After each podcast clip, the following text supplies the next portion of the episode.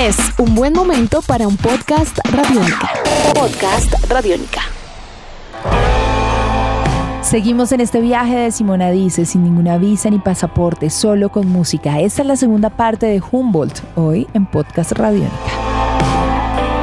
Chicos, teniendo en cuenta estas influencias, eh, sabiendo que parte de esta generación musical del continente latinoamericano creció con muchas influencias anglo y las referencias que ustedes dicen en su mayoría son anglo, llega un punto cuando una banda está haciendo canciones en donde se pregunta, ¿canto en inglés o canto en español? Ah, ¿Eso pues. pasó por la cabeza de ustedes y cómo fue ese proceso de decir, ¿cómo nos comunicamos? Ah. Si esto es lo que escuchamos, Mm. pero esto es lo que queremos hacer. Yo creo que en algún momento de la vida, pero cuando, no sé, era muy joven y estaba, no estaba en Chile siquiera, me planteé, pero eh, lo descarté un- de un comienzo. Por lo menos yo, que no tengo una formación anglo, eh, al momento de pensar, por ejemplo, nosotros hablamos inglés, o sea, no hay problema con eso, pero Se defendieron en el South by súper bien. Pero el, A veces el- no. el- había, momentos en que algo pasaba en nuestra Algo. mente y cuerpos que era un poco difícil conversar en, en inglés.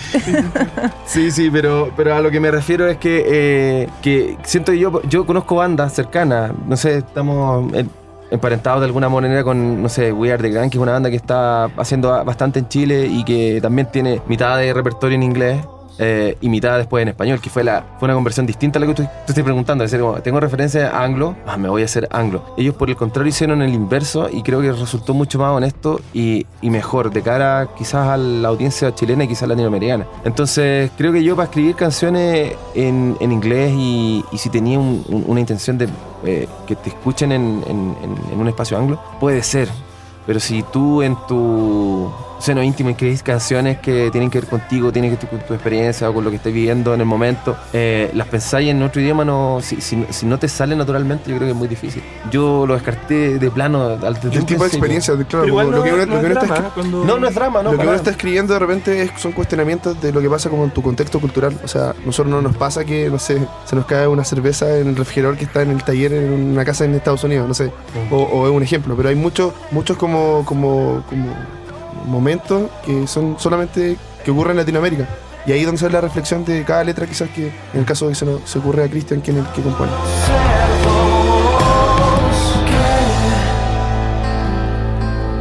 Y hablando de las letras, más allá de preguntar por qué escribiste tal canción, porque finalmente las intenciones son muchas y el golpe o la reacción de quien las escucha es tan abierto como una paleta de colores. ¿Hay un común denominador en las letras de este disco? ¿Hay como una tendencia temática o a la que le quiera cantar Humboldt? Eh, ¿Tienden a ser melancólicos o todo lo contrario, muy románticos? ¿O en realidad quieren hablar de el mundo está muy mal y queremos que esté peor? ¿Cuál es, cuál es esa onda como en cuanto a las letras? Y yo creo que hago canciones, siempre hay, hay algo de melancolía en las canciones románticas que hago, si bien no tienen un- una sonoridad romántica como convencional, por así decirlo, eh, hay canciones que tienen una, una intencionalidad. eh, yo creo que hacemos canciones intensas nosotros. Eso es como lo que yo te podría decir como, como un denominador. En el Gigantes y el mismo título es del título de una canción. Habla un poco de, que todos somos eh, agentes de cambio, que somos personas bacanes, que podemos hacer muchas cosas y que, que, no, no lo sabemos por, eh, por un poco la sociedad en la que vivimos. ¿ya? Entonces es un poco la reflexión del disco como en promedio.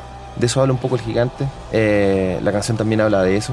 Y el disco como que intenta reflejar en varios pasajes esto de que somos gente bacán, no, no te dejes, eh, no sé, eclipsar por, por, eh, por lo- la, la- la sociedad en la que viví. Es un poco lo que habla el gigante. Y el resto tiene así, eh, como digo, un romance un poco, tiene un poco melancolía de, del despecho y todo eso. Eso que son, que son recurrentes en, la- en las canciones que yo hago. Son imaginarios igual mío, no es que sean... eh, a mí no me historias representa. reales. Ah. Eso iba a decir al resto de la banda, ¿cómo le va con eso? Sí, lo que pasa es que eh, somos súper parecidos en verdad nosotros cuatro. Somos familia. Somos familia, de hecho. ellos Somos son hermanos, Literalmente. soy- sí, mm.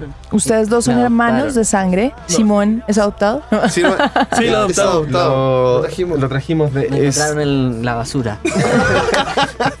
¿Y ustedes son familia también? yo soy el tío de ellos. Ok. Ya. Así es. ¿Y la diferencia de edad es de? Nada, como cuatro No sé, años. Cuatro años. Un-. Un par de horas. Un par de Un horas. par de horas. Ok, ya. ya, Mismo ya. hospital, Valparaíso.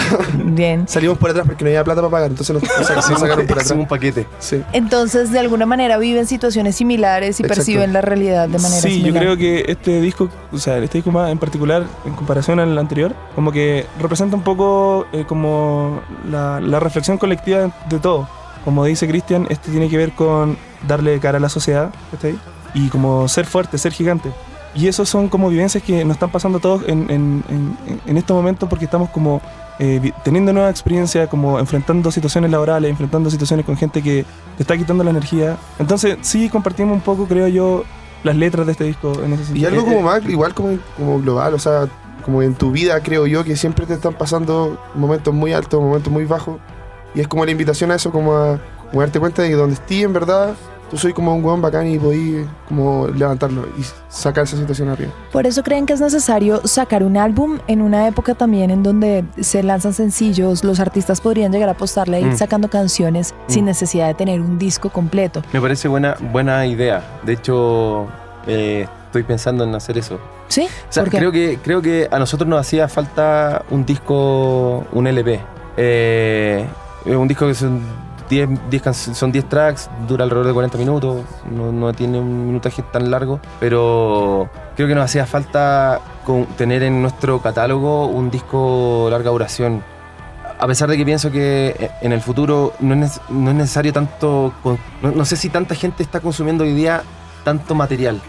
Esa es como un poco la reflexión que, que yo hago de lo que está haciendo. Yo sí consumo hartos singles también, me gusta escuchar discos completos, pero sentía yo que la carrera eh, de Humboldt era necesario tener eh, un disco de larga duración de todas maneras, eh, porque habíamos partido con un EP. Entonces ya era una muestra chica que habíamos hecho en 2012, 2013 y sentía yo que era necesario. Pero de, de mirando hacia adelante, siento yo que, que es una, no sé si estrategia comercial, no, no lo veo tan así, pero siento que eh, pequeñas muestras de buenas canciones creo que, que pueden apuntar bastante bien y yo creo que a futuro podría ser una buena, una buena forma de seguir componiendo antes de un- componer tanto material.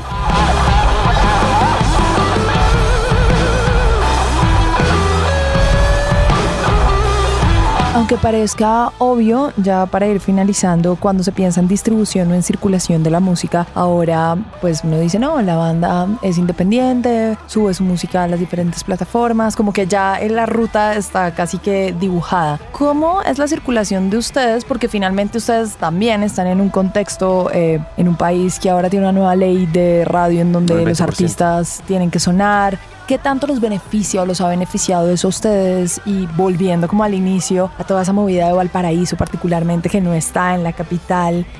Yo siento que el trabajo que hemos hecho en el tiempo, bueno, ha sido a pulso, desde la producción musical hasta la distribución. Esa ha sido como la historia. Hoy día está aquí Ricardo Lira está de sello de Orbita Está Records. también controlando que- los micrófonos.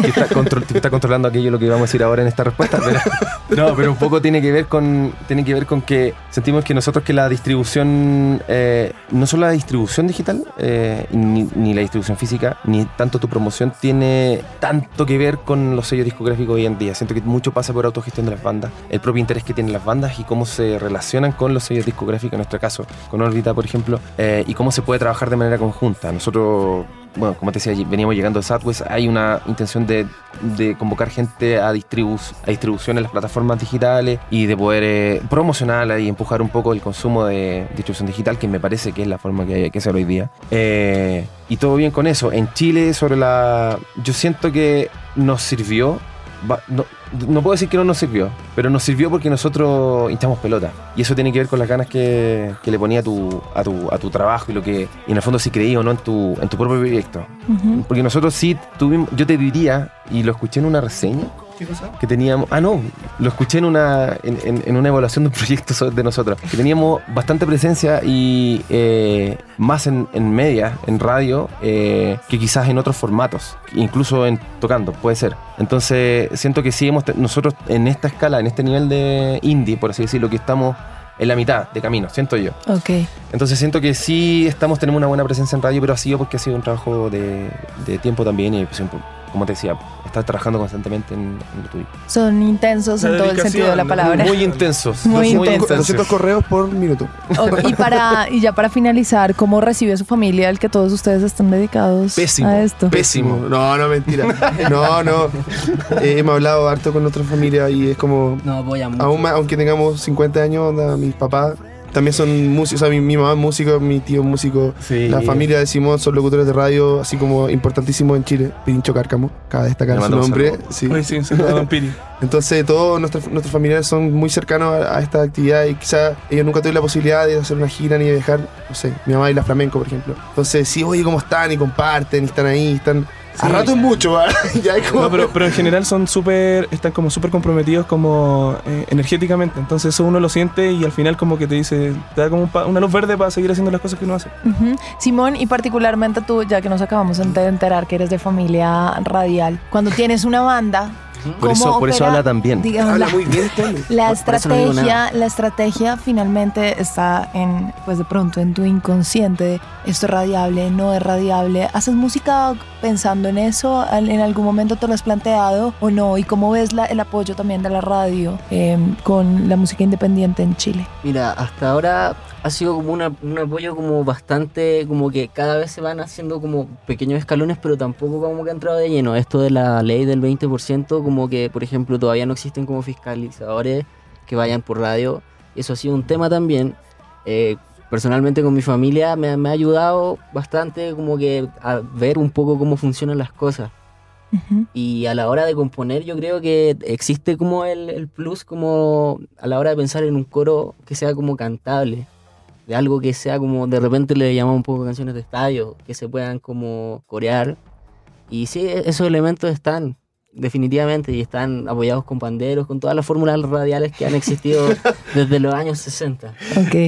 No, pero- pero- Michael Jackson. Pero sí, Action. lo que pasa es que Simón se ingresó ya cuando el disco estaba casi por publicarse. Sí, pues, pero igual En- tiene una carrera. Pero tiene, otra- pero tiene, bueno, aparte de otro proyecto, eh, pero sí ha sido bueno el feedback que hemos tenido del respecto. Oye, ¿qué te pareció? Porque cuando lo contratamos, pues, eh, fue, fue como, oye, danos el feedback también de un poco, hazlo escuchar a tu papá también y dinos qué, qué te parece. Y por ahí tuvimos bastante buen feedback respecto a Un, oye, hom- un hombre que, ha- que fue el primer Sí. hombre que entrevistó a los prisioneros, o sea, puso a los prisioneros en la radio en Chile, que entrevistó No, a Santana, que entrevistó a Deep Purple. a- Y así como su papá, también está su mamá, la Rosario, que hace una gran labor, creo yo, no sé si investigación, no, no sabría cómo decirlo realmente, pero a través de ella, por ejemplo, yo conocí un montón de bandas demasiado buenas que no están en ninguna radio, por ejemplo. Entonces, sí hay como una, un pequeño como contexto de, de crecimiento musical de, de muchas maneras. Por favor, dinos los nombres de tus padres para que la gente que está escuchando esto pueda... Don Pirincho Cárcamo y Rosario Salas, un besito para mis papitos. Oh, oye, sí. Chicos, pues muchísimas gracias por habernos visitado Gracias, aquí en. Radiónica. Y para finalizar, un saludo, como lo quieran, como lo quieran hacer. lo mandé. Hola Colombia, les mandamos un saludo desde Chile, somos Humboldt y estamos acá eh, haciendo rock and roll. Nos pueden encontrar en humboldtbanda.cl y desde ahí pueden ingresar a todos nuestros links, fanpage. Arroba Humboldt Banda. Esa.